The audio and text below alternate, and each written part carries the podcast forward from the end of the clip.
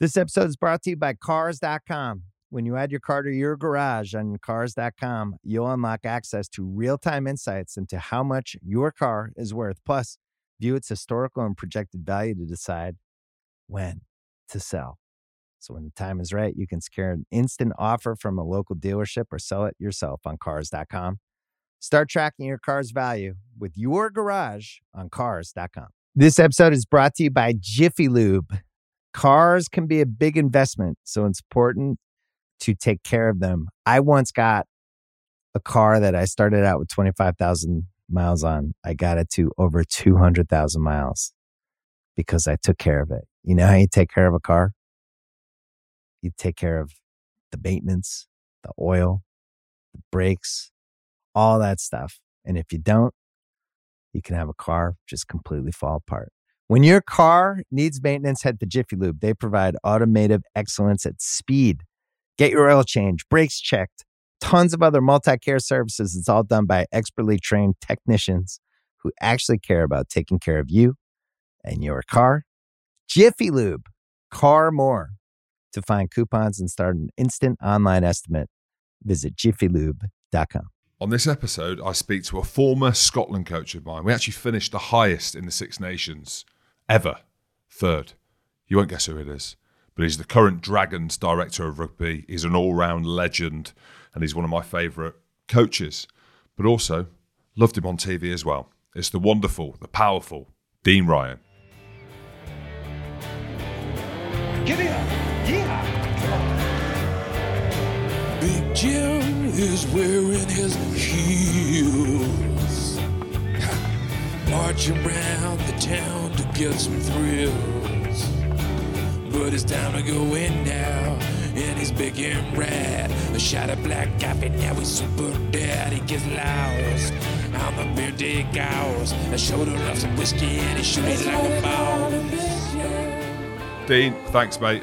First time we've ever spoken in terms of me in the media and you as a coach. We've not spoken before, have we? We've not done a podcast or anything in the back. No, we haven't. No, have we? no. I saw you pitch side once and tried to to avoid your comments. So uh, no, I've stayed away from it to be honest. Yeah, absolutely. Well, mate, it's class. I always speak about you in high regard, Dean, as the greatest Scotland coach I ever had. You know that still stands. You as the Scotland coach. I can't remember what year it was, but we finished third in the Six Nations. That's the. I know we've. I think we've finished joint third in recent years, but I think that's the best finish we ever had. Man, I remind Carl Hogg of it all the time, mate. It was there. I remember the last weekend trying to work out what the bonuses were. Were we were fluctuating around second, third. So uh, good times. Yeah, well, I can tell you the bonuses were extremely high. The match fees weren't, but it was all based on bonuses. So I thank you very much for that. Dean, I know you're director of rugby, you're the boss at the Dragons, and we get into that. How much can you give me on the lay of the land with Worcester? And I say that because you were coaching there. It's obviously the region in which you're from in terms of Gloucester, Worcester, that kind of area. And I'm trying to think about not that, you know, we're looking for this kind of mad headline or anything like that, but it seems pretty messy there. And I've had a few players and agents kind of speak to me and say, like, have you heard anything in the media? Can you give us a lay of the land in terms of what you think might be happening? Are you comfortable doing that? Yeah, I mean, I, I'll be honest. I, I, I probably got some knowledge of, of of the club itself from the inside, but from the outside, I'm, I'm really just reading the same headlines that everyone else is, and I'm probably sharing the same sadness because you know anybody who's worked at Worcester and certainly during the the era of Cecil Duckworth will will have Worcester somewhere within them. They, whether it was for three years, whether it's for ten years, is it, it was. Oh, I, you know, and I don't use this word lightly. It was, it was, it felt like a family club. And that's difficult now in modern professional, and it's difficult when you make decisions about people's employment. But Cecil was the reason I went there, and it's probably the reason I left because he was no longer involved in, in a role, and I wasn't happy about the direction and that the club was taking. So anybody, and I'm sure you know anybody that's played there in the past, worked there in the past, will will share the same sadness. I think not only that from a Worcester perspective, from a, a wider PRL Premiership perspective, that we, we've got a club for whatever the reasons, and you know everybody's going to make assumptions of what those reasons are, is is facing the sort of difficulties that I remember the last club, and I only remember them because I was at Bristol at the time, and when Richmond went under, a lot of players came to the market at that time, and and that's where I the fortunate of working with people like Pichot and Sheridan and people like that. And that was the last time that, that, that a club went into administration. And, you know, administration is, is different from, you know, the challenges. We got basically 70, 80 people with no wages next week, nowhere to go. And, and that for the sport itself, you know, even post COVID, post difficult times is, is, is a minefield for PRL to work its way through because you know nobody wants to get to a situation where it's easy to wash yourself in an administration and come back out nobody doesn't have sympathy for trying to keep Worcester moving and, and getting. And you know, there's various people that have you know grabbed headlines about solutions, which if they are solutions, great. But the reality is, how have we ended up one of our top clubs in this type of situation and, and with this amount of staff at risk? And, you know, that's probably where I can give some insight is, you know, I, I'm saddened. I'm saddened when any rugby club is looked at as a sort of commercial entity alone. And everybody talks about Worcester, and everybody I heard post Cecil was about, yeah, we can get a hotel on here, and yes, we can do this. And absolutely, commercial reality is a you know key foundation stone of, of your businesses, and you align it to you know what your numbers are to what's your expectation is your numbers are only part of do you want to be in the top six do you want to be a little bit better each year but if if you haven't gotten the heart of it passion for a rugby club then then everything else gets a little bit distorted, and and that certainly my time wasn't convinced the direction it was going, and part of the reason for me resigning, and and certainly as an observer, I've always been worried when people front of house tell you what they can build on on the training ground, and you know Worcester is a fantastic rugby club a fantastic heart of a community. And you know it's probably one of the biggest mini sections i've ever seen in my life and that has to be your first point. Then you got to look at your numbers, and then you got to align your expectation. You've got to have real passion, and passion probably costs you a few quid as well. And you've got to be prepared to do that. And I just feel, well, I haven't heard that come through in any anything I've heard, not from previous times since since I left. And you know, I think you can apply that sort of triangle to any rugby club. But if it just becomes about, you know, what what are the numbers? How do we make it work and everything else, it's it's difficult and certainly difficult post COVID to see a way through. Yeah, it's really interesting you say that, Dean, because I've done a few interviews under this arm of the rugby pod in my own show. Some of them are with people that invested, Marco Masotti, for example, who's bought the Natal Sharks and is a keen investor solely because he loves rugby. So it's rugby first and then the commercial stuff, you know, whether or not you know that looks after itself or whether or not that even matters to him, you know, that that's up to him. Simon Cohen spoke about the great rugby reset that he thinks around the corner. Mark Evans, who I interviewed, spoke about how unsustainable rugby is at the minute, and I think people are trying to put these things together because it feels like we are at a tipping point of rugby, whether or not that is COVID, whether or not that's because the salary cap got out of control, whether or not that is because players are demanding ridiculously high salaries, whether or not the rugby rights. You know, there's so much to work through around this, but it's really interesting, Dean, that you are a firm believer, and I think naturally you will because you're a great rugby man, that it's going to be rugby first, and then the commercial element maybe doesn't need to be spoken about to the rugby community. That can look after itself. Yeah, no, by, by no means would I want to, you know, I'm in a business where at the moment, you know, it's a challenge for us but it's aligned to our expectations and it's aligned to how we see ourselves growing. But it doesn't it doesn't take rugby out of the middle of the table. You know, that's where the real danger is. And I think rugby is, you know, whatever people want to name it, it is, you know, the balance between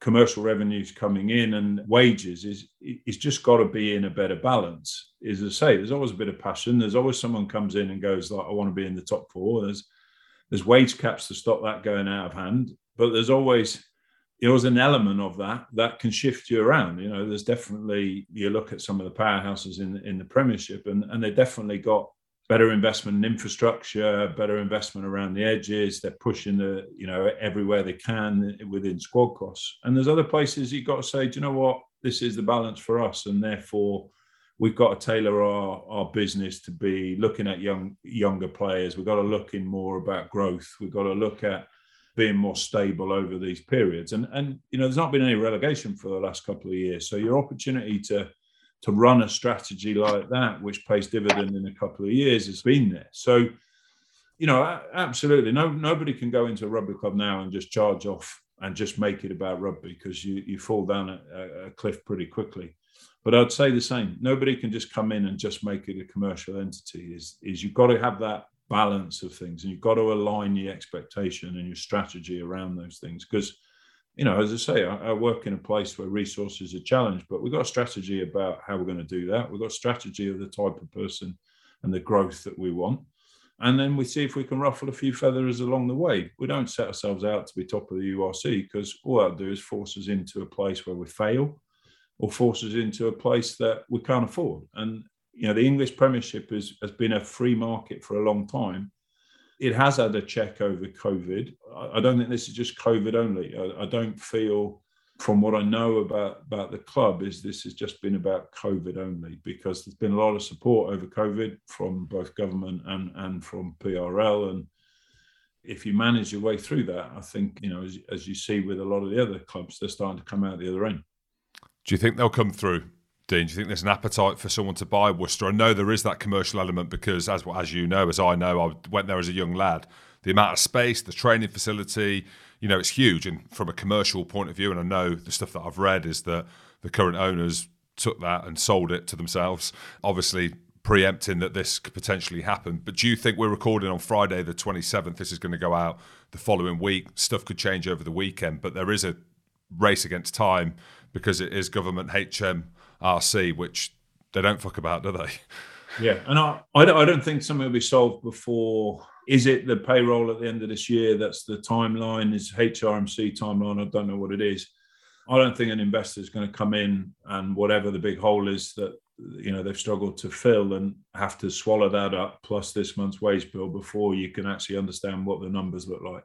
So I think the real challenges are probably an RFU and PRL challenges. What do we do with the club in administration? You know, in the past they've either penalised them that hard that they're, out the Premiership, but there's no relegation next year. Fine number. what's that going to solve at the moment? So they got to find a way, and I, I think that's you know those people that are sat sort of waiting is is those questions are how do we deal with a club?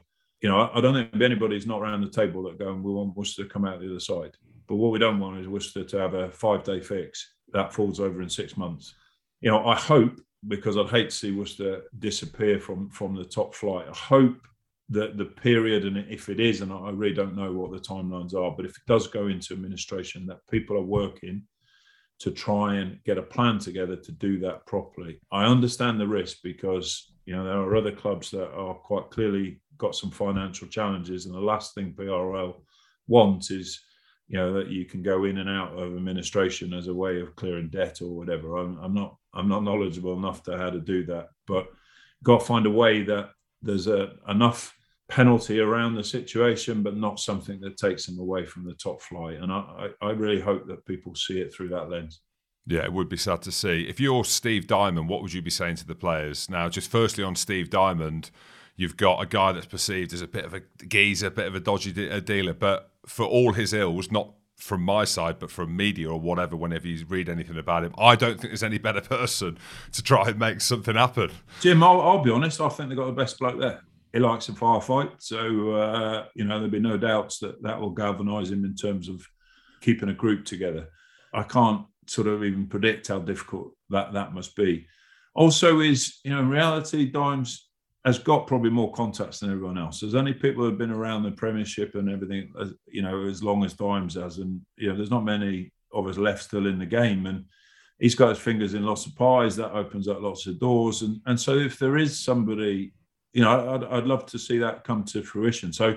If somebody asked me what director rugby do you want at Worcester at the moment, Steve Diamond would be the name because if there is a solution, there is a way of keeping everyone together, there is a a door needs opening, somebody gets interested, then then they've probably got the most connected person there that's possible doing that. Yeah. And what would you be saying to the players? I know it's easier said than done, and you're obviously coaching a team at the minute, so don't want to give away too much. But a lot of players are chatting to me; they don't really know anything.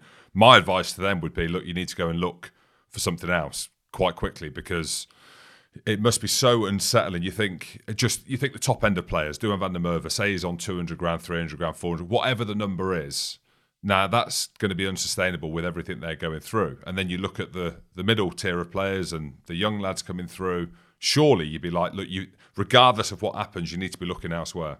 Yeah, and, and that's I suppose that's the natural instinct. But you know, what is available at this time? You know, not only is salary cap pretty tight at the moment, you know, I just know from a director rugby, you don't have a headroom at the moment that suddenly you got a sort of bank that you can use. And I, I think in some ways that the big earners are probably the most fortunate because they got the most choice. You know, whether that's in England or whether it's in France for a year or whatever, they got the most chance of of getting work. I don't see any of the names that are flying around struggling for work. In reality, middle tier is is the one that will struggle because nobody's holding a slot open now for a journeyman second row to be fourth choice.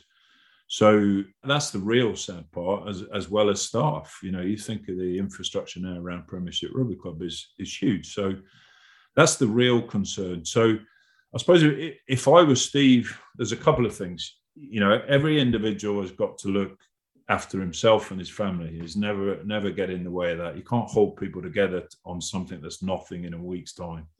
What you can do is is offer some advice, which I'm sure Steve's capable of doing. You don't have to solve that in a week, especially if you're you know one of the bigger players. You're likely you don't have to go rushing off now and then suddenly something's changed next Wednesday and you go, oh, I wish I hadn't done that you got to. I, I don't know that they're due to play Glasgow. I, I don't know how they'll play because I, I, a genuine open question is, you know, post I suppose administration is how are they insured without valid contracts and everything else. So just that whole your sort of gut feel is you know, let's keep everyone together, play a few games, see what happens. You can probably, you know, if it was a steelworks down down the road, you could probably keep that business going, waiting for an investor coming in. I just don't know how that works, and I suppose that's the challenge for a RFU PRL sort of body to how do they keep it moving? If Steve can keep people there and he can keep fulfilling things for two or three weeks, while investor, if there's one there, is is is putting through his due diligence. I just don't know how that works if a contract's not valid. So really difficult times and nothing we've ever seen before. You know, as I say, in night, I think it was '99 when Richmond went down. Is you know we're only two years in, so you know it, it, just didn't feel the same as say most of the.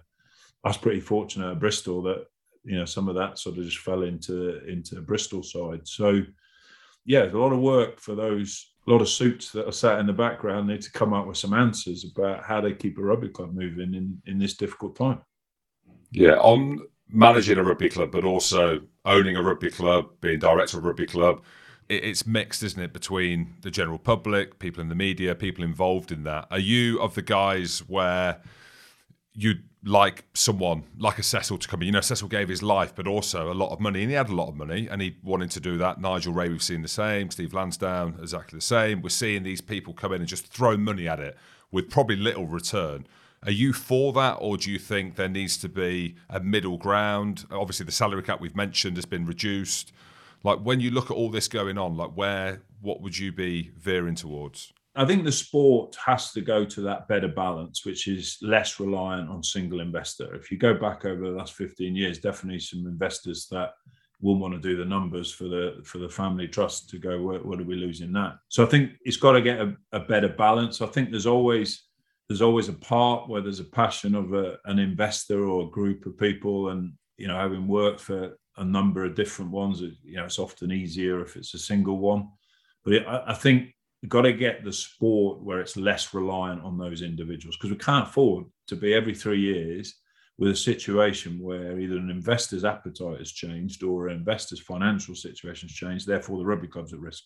That's the place that we have to get away from. We can you know, and I, have been in plenty of, of environments which have been great while we're on the up. The investors going well, and you know, my time at Gloucester is, and then there was a challenge for the investor to support in the same way that we had, and very difficult strategically to hold that together. And you know, we had some great times, and and then you have to pull it apart. So that I think as a sport, we've got to get more stable in that space, and and that's not just in the Premiership; it's everybody where that balance between wage to revenue model is more stable. But I do always think there's a piece of passion on the top, and it, it needs a lid on it because you know one person can't come in and just drive a club you know a million miles away from everybody else. But I do think there's a bit of flex at the top because sport is passion.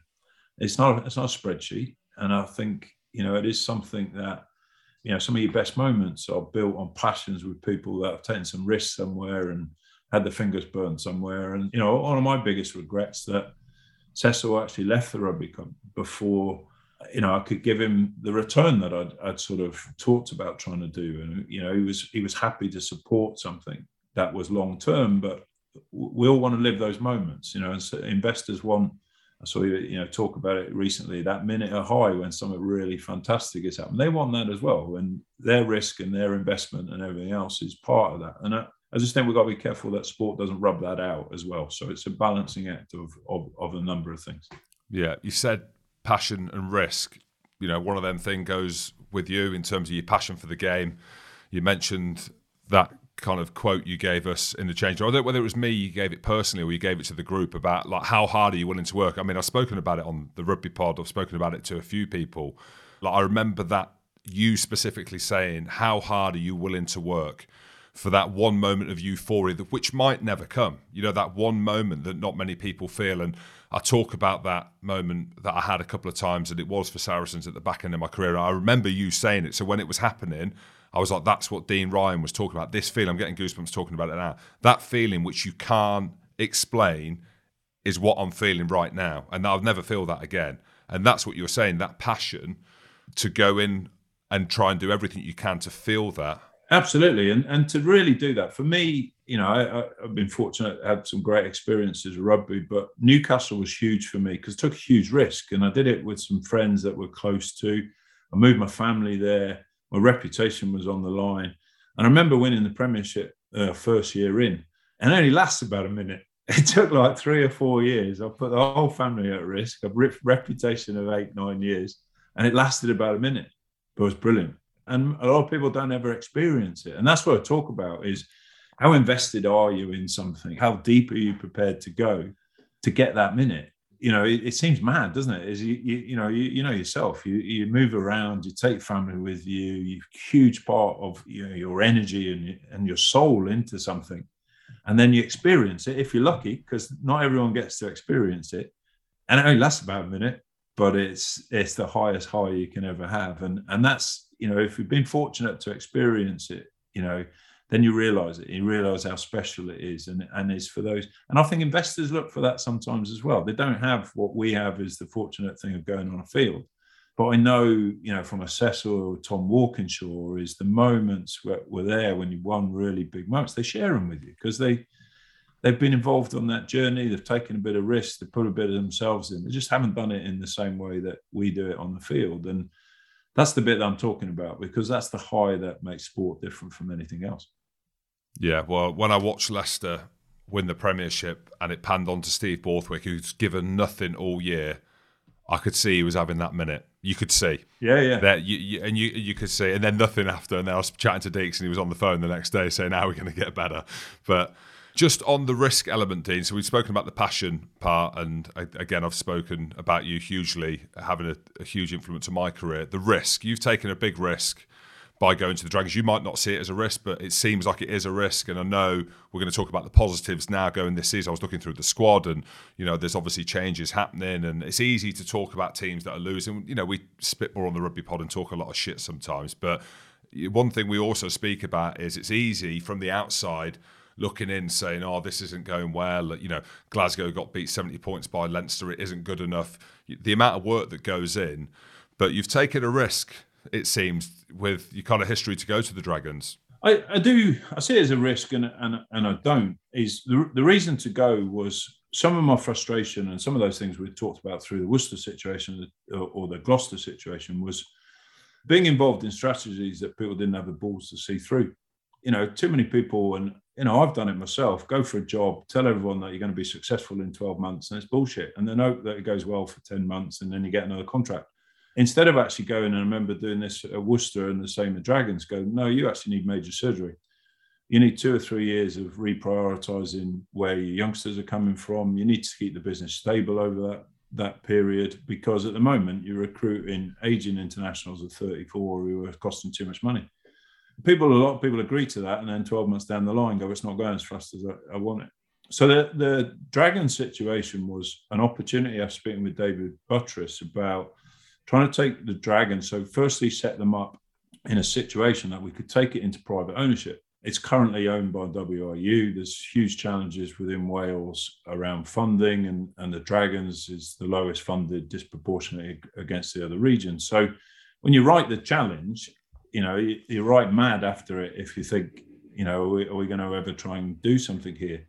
But the opportunity was to be on a board, be more stable, do a strategy that actually plays itself out at the same time as try and influence some of the revenue streams from WRU, and that's going through change at the moment, to actually, you know, get a slightly different feel around being involved in something from the tough situation they've been in the last two or three years to see if you can get it growing. Now you've got to do that in the URC, which you know when you've got the Sharks at full full bore and Leinster at full bore can sometimes be painful. But there isn't any other way. We, you know, we're we're we're a low resource region but you can still make that healthy. You can still make it fun. You can still keep it together. I mean, last year we we probably was the biggest change period that we've ever had. The first two years aboard, especially over COVID, we talked about staying stable because of how unstable the business has been. But there's no point staying stable if you can't get growth. And we changed 16 players last year, and you know we actually a lot of the exiles in the English, a lot of the names you'll know from the English Premiership was the market that we went to. Now, we, we definitely want to see growth. We want to see it a bit better. We want to ruffle a few more feathers. Are we batting in the top end of the URC? No, we're not.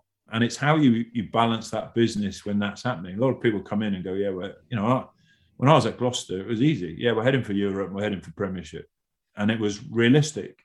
A lot of people talk about that, and it's never realistic. So, trying to frame, you know, what your goals are and everything else is is a challenge for us. But it doesn't mean that we can't do things well. It doesn't mean that we can't ruffle a few feathers along the line. We got, you know, lights of Taine Basham and Ben Carter and Aaron Owen come in, Will Reed come in, really healthy. Two of them are currently in the national squad at 22 years old, 23 years old.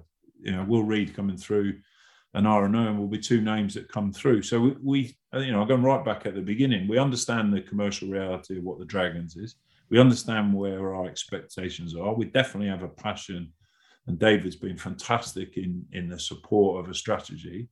Do we need to see some green shoots? Absolutely, but you know, it always context that we're batting in a league at times in South Africa needs a tin hat on. Well, we'll talk about the South African influence of the URC in a minute. One thing I want to pick up on there because I wasn't too sure, and I, I, thought it'd be good for you to explain it, is that I thought the Dragons were privately funded. Are they still funded by the Welsh union? Because I know there's a few different layers of how it works in Wales. They're, they're still owned by the, the Welsh Union. Everybody's funded by the Welsh Union by a mechanism that, as I said, we, we've been trying to influence for some years and is going through. The, the revenues coming in to a governing body are have been challenged over, over recent years. So the, the, the current mechanism is, is being reviewed at the moment.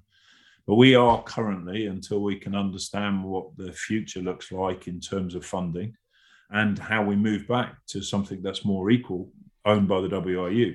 We absolutely want to take that business private, and so do the other three, so that we can have a better strategy for, for all the regions in Wales. And we would have expected to do that before now, but nobody saw COVID come in. So for the last two years, COVID has, has been a huge you know, challenge for governing bodies and Wales, URC teams, as, as well as the Premiership side. So we're hopeful and, and we're hopeful things are moving in the right direction, certainly in terms of understanding what, what the financing of the Welsh game looks like.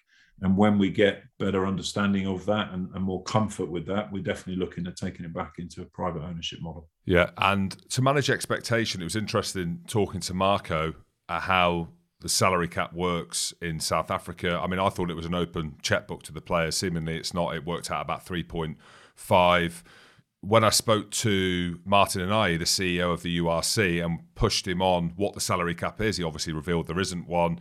You're hearing rumours at Leinster that it's 13 mil euros, whatever. Could be 15, could be could be 16. It could be more. Are you privy to what other teams are paying? Because I think it's important when we talk to someone like you, who is director of rugby at the Dragons, and the expectation is, well, you know, you need to be mid-table or you need to be playing in the Champions Cup and then you look at actually the teams above and you look at the and money that they're spending, which ultimately that it is. We've spoken about that around the Premiership. If you can sign the best players, the expectation is to to win something.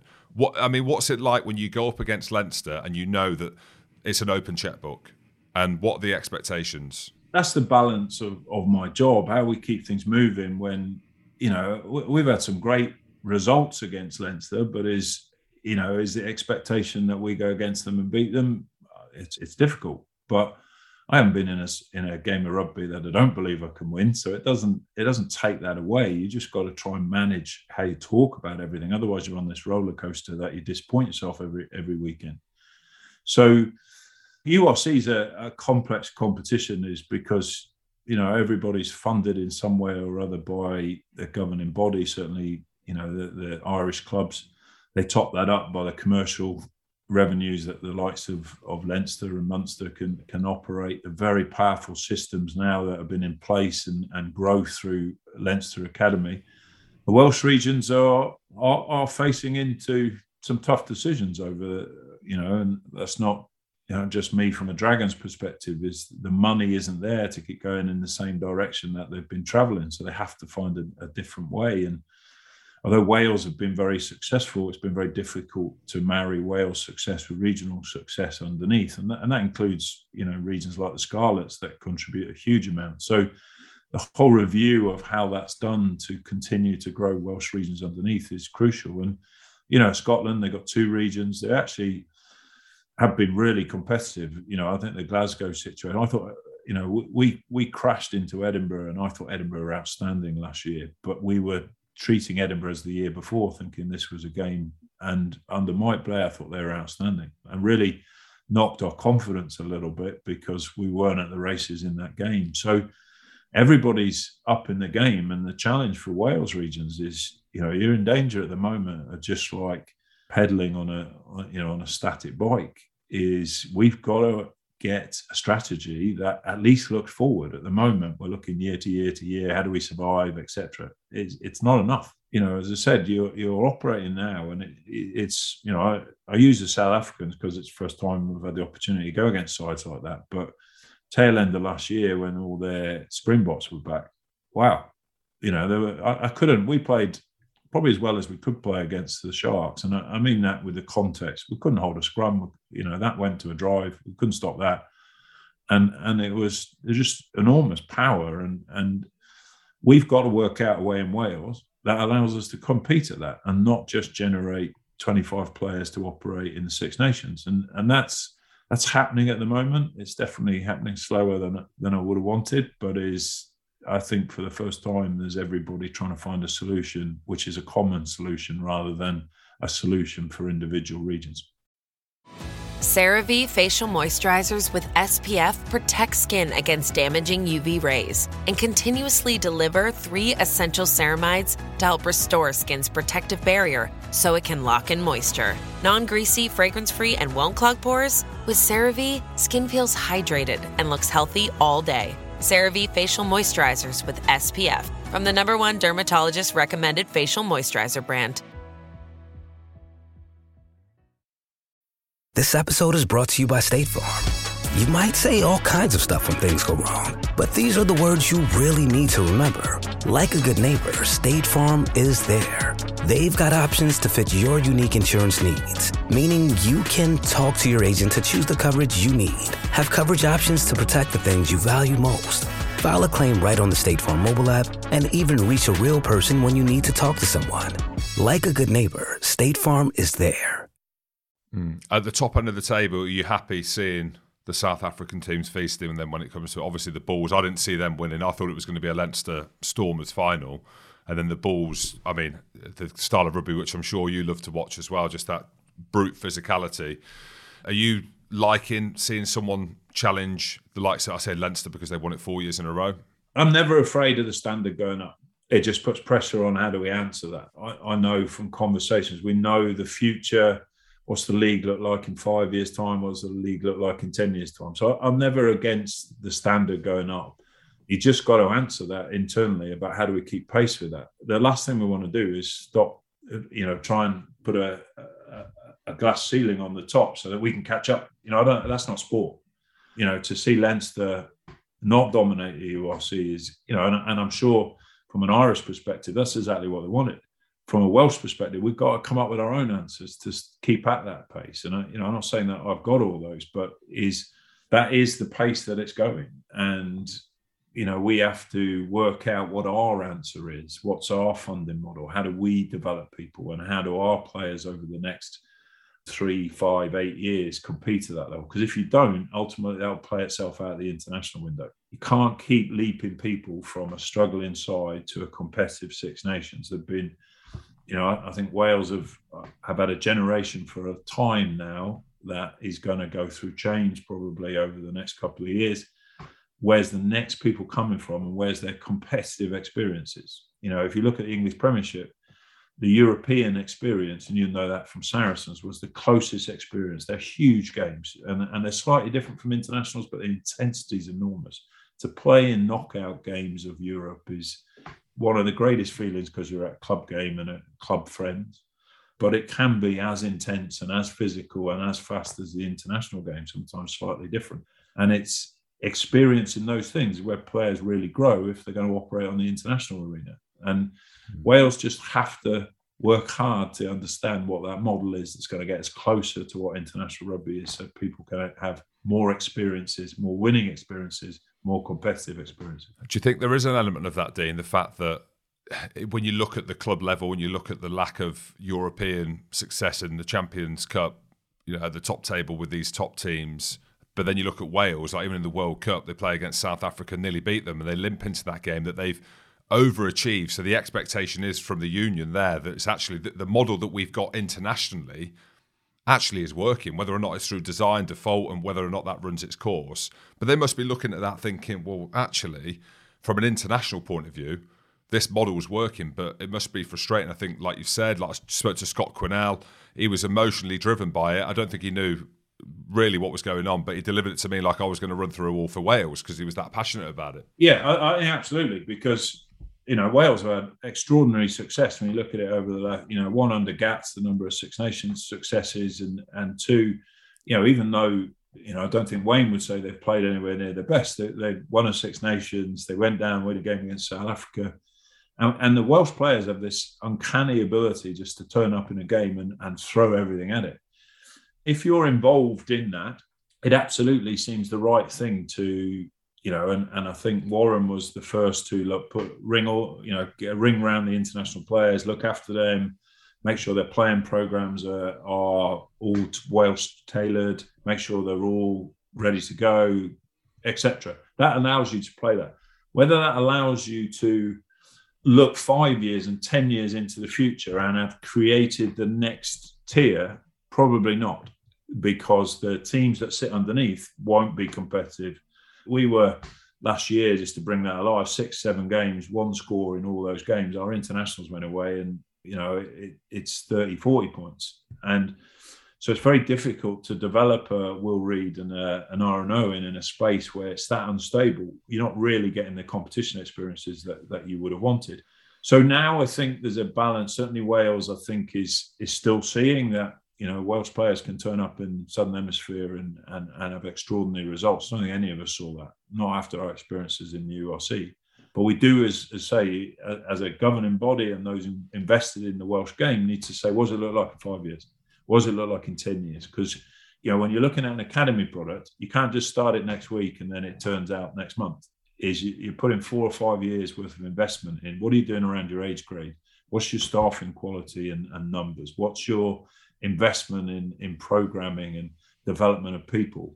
You're doing that from 17, 18, and that's where the English model is a, a treadmill that just keeps turning. 12 times that is generating players. The Welsh model has shrunk itself to try and survive at, at senior regional level and they look at is the, is it really the proper investment around age grade? Is it properly invested in academy structure? And, and it needs to go back and do that because that's the thing that says in five years' time, I'll start to turn out some players. But it's not an easy fix because it hasn't happened. And when something hasn't happened, you can't just switch the lights on and go, it's going to be okay next year. You need to make look into that now. They need to make some decisions about where that money is invested, you know, senior squad versus infrastructure. And they need to be patient. because post 2023, you just got to look at the age range of the Welsh players. It's going to be a transition of an international side. And there'll be another one three or four years after that, and there'll be another one three or four years that. And they've got to make sure the wheels are turning to generate the players required. There was talk of four becoming two, so the regions splitting up. I mean, again, just loosely heard it. Obviously, talking to people like Tom Shanklin, doing a bit of the punditry stuff for Premier. Was that ever a thing? Is that something you could see potentially happening? Sadly, yeah, because when you put the numbers on a spreadsheet, you go, "Oh, that doesn't work for four. But any time I've ever spoken, you've got to look at you know, Wales has got the challenge of football, and therefore the number of opportunities coming through is crucial. In, in anything that you're looking at, performance sport at the end, you want the best people with best experiences to be at there. You've got to have the widest base you can have at the bottom. You know, from Scotland, the challenges of trying to find competition outside of those two regional games. They've struggled for, for years about what's the competitive experience underneath. So I think Wales needs to hold stronger at the base because that's where the real challenge is over the next five or six years. They need to invest in those areas, and we probably need to take some pain at the top end of the of the triangle. And I say that doesn't always get unanimous support because some people want to just sit in the here and now. But they, I, have never heard anything that says what does it look like in five years and, and get the answers right. So absolutely for me is four regions is crucial to create four pathways to have four times 60 players at 16 four times you know 40 players at 18 20 it's those numbers because we all know you know and, and having my experiences in time at pathway picking a kid at 16 is pretty difficult especially in a sport where they grow to be as big as you. So how we do that we'll have to keep those pathways open and the numbers high as long as we can anyone who starts trying to select and go, yeah, he's the man at 16, 17 is probably going to be inaccurate. So the wider, the more, the more investment we then put around those, I believe the longer term health of, of Welsh rugby and regional rugby would be benefited from. Yeah, that's to hear. Talking of pathways and obviously your experiences with England, they did well in the summer against Australia. There's talk of the next coach coming in after the World Cup with Eddie. As a proud Englishman, do you see the next coach being English? Like, how are you about all that? And you spent a bit of time within that. English rugby seems like in a very good place in terms of the international model. Absolutely, and the talent in England's enormous, and that's you do really understand that when you go, you know, either you know time at Scotland and, and time in Welsh is you, just understand the, the challenge of the resources, the numbers of people, you know, the numbers of players that are coming through. And I, I believe that in coaching. I, I think English, when, when sort of four or five years ago, when we were looking at how we run coach development, the first thing was like, how the bloody hell do we get people in the jobs? Because, you know, there's people like Dimes and myself and Dino that have danced around a, while, but where's the youngsters? And when the youngsters come, how do they survive? Because how I survive, probably not possible now because, you know, it's a higher and fire business when you're in the Premiership. But I was delighted to see Douse come through delighted to see Sanderson go and do his own gig. Now, big admirer of McCall and Baxter. You know, there's there's there's good talent. So, it, does it have to be English? No. Do you have to have a, had a thorough look at the English game? Yes, because I think there's real talent in coaching. I don't think some of the young guys. You know, I, um, I thought what Steve did last year at Leicester was was amazing. I'd like to see him just really build Leicester and and do that. I'm always interested, uh, a huge admirer of Rob Baxter and what he's done, but he seems so entrenched in, in building what, what they do down in Exeter. And Mark McCall, who else has done it as many times as him? There's there's nobody done it as successful and and as often as as there. So there's there's plenty of options in the English game. I, I you know, at a time when Eddie certainly came in, that, that wasn't the case. There was you know, it was a lot of foreign coaches, certainly in the head positions. And it's always easy, uh, you know, I'm a time at the English Premiership. It's always easy to look at someone who's successful in another country. It doesn't necessarily, it's, it's bloody hard to be an English coach, come through the system, get a gig, last for three years, that three years be reasonably successful, and then go for a director rugby job. And then at least I'd always say you got to last two years, and because otherwise you can't work again because nobody sees you. And and I'm really pleased. I, I think the game's in in really good health around some really good English coaches coming through. And I, and I would, I, I, for one, would be an advocate of making sure that one of those had an opportunity. If you were to guess, or you were to think, who do you reckon? Who would be the top two runners? I agree. I, I think I think it's Baxter's time. I think he's done so much extra. You know, yeah. I've, I've always been there. Is you know, I say is if Steve does five years, you know, I'd hate him seeing going international team at three years' time be out trying to look for a club job. Steve's got to stay at Leicester. He's got to stay there. Win Europe, maybe. Absolutely, because that those are the sort of those are your real chances. I know, from, you know, he really wanted to get in the club game and he really wanted to lead a you know a club side, and what a fantastic year that's been. So, can Steve coach internationally? Yeah, absolutely. Done it for so long. Can he head it up? Absolutely. But I think we we got to look at our coaches' lives through a longer period. You know, and, so if I ever speak to somebody who's 35 going, I'm going to go coaching, first thing you need to work out is you, how are you going to still be doing this when you're 55? Because, uh, you know, it's a pretty brutal business. And when you've got a huge amount of experience like a Rob Baxter and a Mark McCall, that's a real benefit to the international arena because the challenges that come internationally are incredibly varied, incredibly intense, and you're dealing with a lot of high profile people, a lot of big personalities, and those players, those two coaches can do it. So they would definitely be the top two. And what a great pipeline. Douse, Sanderson, Borthwick, great. Yes, Skivington's doing well at Gloucester. Absolutely. Yeah. Great, great pipeline of, of talent. Keep them stable, keep them supported, keep them learning. And then I think we're in really good health going forward. Yeah, that's you saying that. I agree with you. What do you think the RFU are looking at? I interviewed Scott Robertson as well.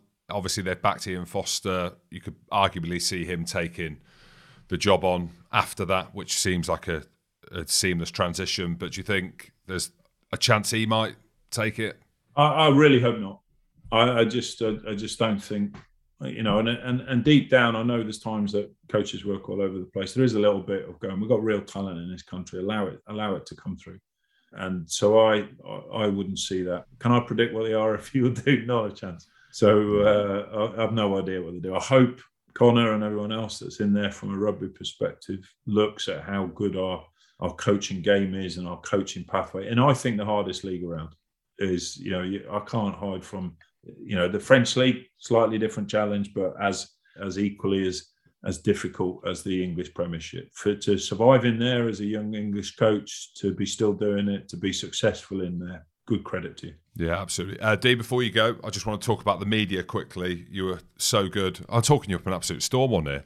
I'll make sure that transfers into when we're doing reviews and stuff, but of the games. But the media landscape, you did a great job for Sky. Do you watch the media much? Like, how do you think the landscape of that is? I'm interested because you were so good on that. Obviously, the URC are pushing as well in terms of changing it, making it more entertainment. You know, more kind of fun. I, I loved it.